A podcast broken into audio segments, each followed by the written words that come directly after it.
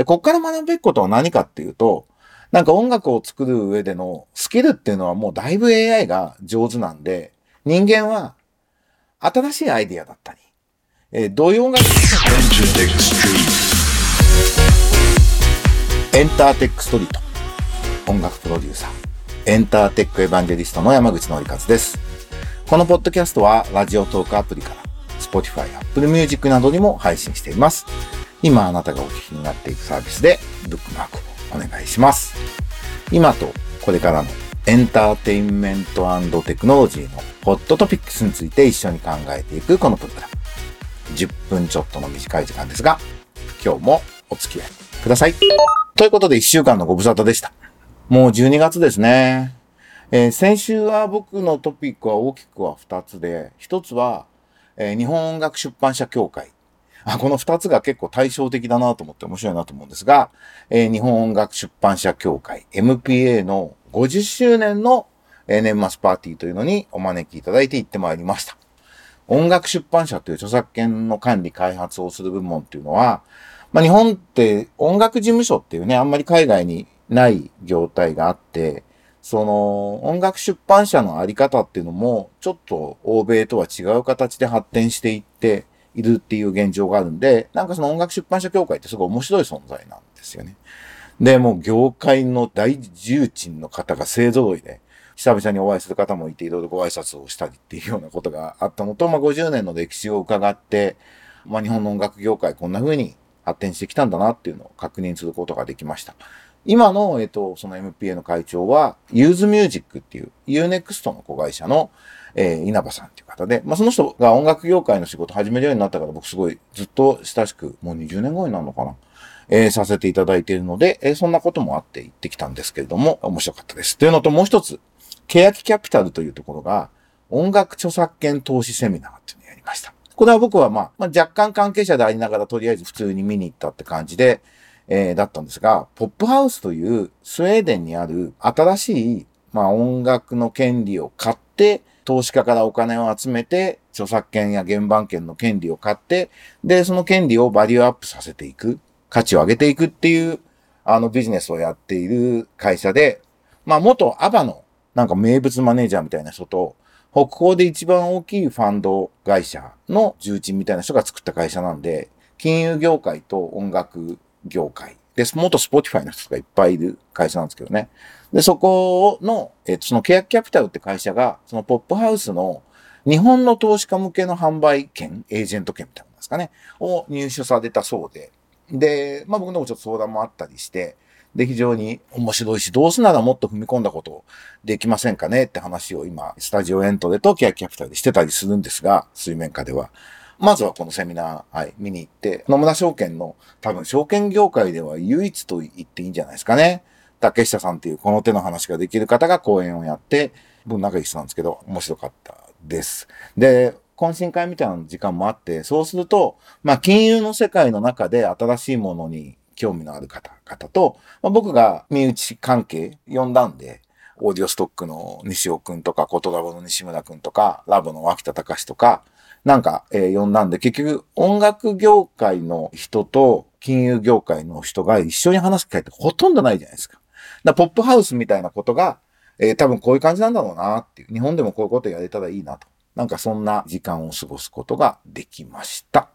はい。じゃあ今週のニュースいきます。音楽生成 AI、スノー AI が話題。文章から瞬時に作成。プロの音楽家もこれはやばいと強打。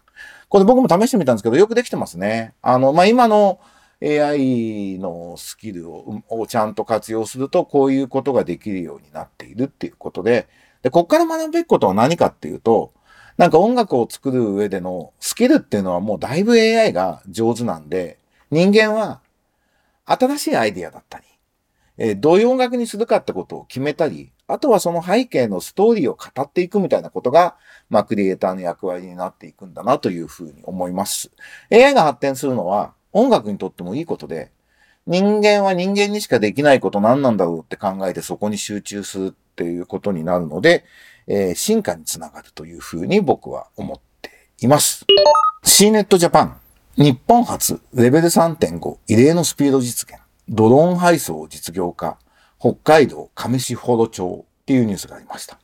もう車を走らすこと自体がコストが合わないぐらい、まあ過疎が進んでいる街なので、え配送をいろんなもの運ぶのをドローンでやりましょうっていうことで、で、それには、えっと、今だとルールだとなんかこう人間が管理者が見てなきゃいけないみたいなルールがあるんですよね。だからそこを、それがレベル3までで、レベル3.5って言ってるのは、そこも、えっ、と、人間の関わる余地を、えー、もっと少なくして効率よくやりましょうっていうことなんですけど、まあ、すごくいいことだと思います。まあね、新しいことやるとトラブったりとか事故ったりとかあるけど、まあ、物運んでる分には死なないんだね。だから、こういうことから始めて、なんかノウハウを貯めてって、日本のこう過疎対策みたいなものに、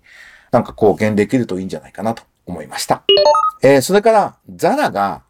広告キャンペーンでやっちゃったって話今話題になってますね。あの、ザ・ジャケットっていう作品がイスラエルとハマスの紛争を彷彿できるイメージを含むとして、海外を中心に批判が殺到してる。って話なんですけど、僕は基本的にその思想心情の自由とかでアーティストの表現を規制するのには反対、基本的には反対派で、それやっちゃうとアートが守れないだけでなく人類の進歩にとってマイナスだからやめましょうっていうのが基本的な立場なんですけど、まあこれファストファッションの広告なんでね、表現とはいえ。まあ、クリエイティブプロデューサーとか、あとディレクターがしっかりチェックすべきだよね、仕事としてっていう話なので、そういう観点で、ここに関しては、まあ、まあ、しょうがないのかなって思いましたね。アーティストが自分で作った作品をね、なんか展覧会に出して批判されたとか言うんだったら、あの、もっと擁護すべきだと思うんですけど、まあ、こういうこともあるよねって。ただまあ一つのだから本当に表現、クリエイティブの表現をするときって、いろんなところに視野がないといけない時代に、もう今 SNS で何でもすぐ広まっちゃいますからね。時代だなということを確認するニュースだったと思います。産経新聞かなこれ。香港警察、周庭氏に出頭を呼びかけ、さもなければ指名手配すると。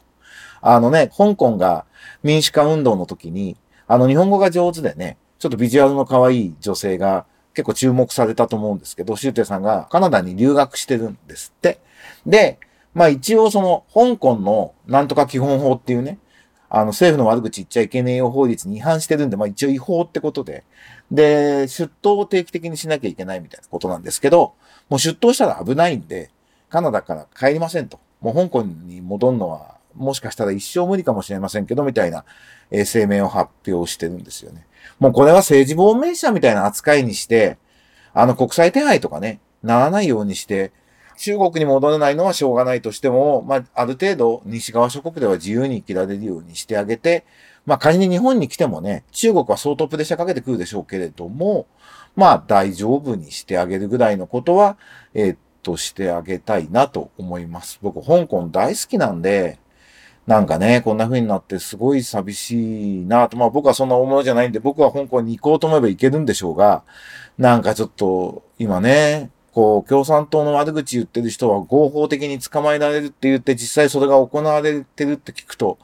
なかなかね、中国本土とか行きづらいなというふうには思って、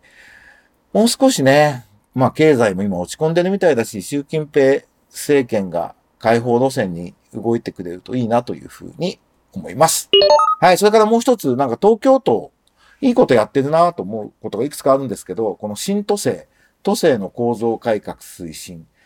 チームシビッククリエイティブベース東京っていうところがなんかいろんなムーブメントやったり、セミナー、イベントやったりしてて、その記事がすごく良かったので、クリエイティブかけるテクノロジーで東京をより良い都市に変えていくために、CCBT がしていることっていう、これノートのニュースなんですけど、あの、すごくいいなと思いました。で、アルスエレクトロニカっていうね、僕、あの、今年の9月に久々に行ってきたんですけども、オーストリアのリンツでやってるメディアアートのイベントなんですけど、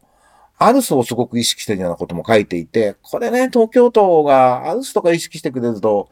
いいなと思います。まあ、アートをかけるテクノロジーを、まあ、社会にどういうふうにえー、反映させていくか、活かしていくかみたいなことを真剣に考えるっていうのがアルスのスタンスで、エンターテックで新しい事業を作りましょうっていう僕のスタンスとすごいこう、ニアリーなんですよね。言葉は違うし、微妙に立ち位置違うんですけど、まあ、ほぼ、なんか、まあ、同じことを右から言うか左から言うかみたいな側面もすごくあるんで注目ですし、まあ、個人的にもアルスエレクトロニカって、イベントとかアルスエレクトロニカセンターっていう場所大好きなんですけど、なんかこれが東京都が意識してくれるっていうのはすごく東京都民としても嬉しいなと思いました。最近気になったニュースはそんな感じです。今週は、えっと、月曜日に大阪行って NTT 西日本のクイントブリッジって素晴らしいイノベーション施設みたいなそこで、えっ、と、登壇をさせていただきます。この間渋谷でやった、あの、デジタルプラットフォーマー社の松田一慶さんとのイベントの、なんか関西版みたいな感じなんですけど、NTT 西日本の方と松田一慶さんと僕と3人で、えー、話をします。これ聞いてまだ間に合ったら、月曜の夜だから、あの、この配信を聞いて割ともう始まりそうな時間に配信されてるかもしれませんが、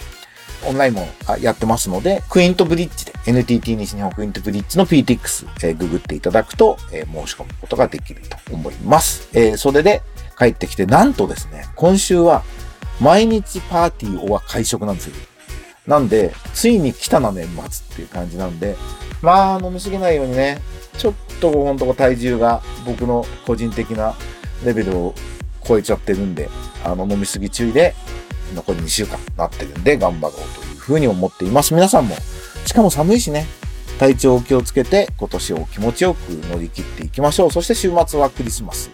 まあ僕はあの浄土真宗で、あのクリスチャンじゃないんでクリスマスは関係ないってもう高校生の頃から言ってて、結構女子に嫌がられてたんですが、クリスマスもちゃんとあの、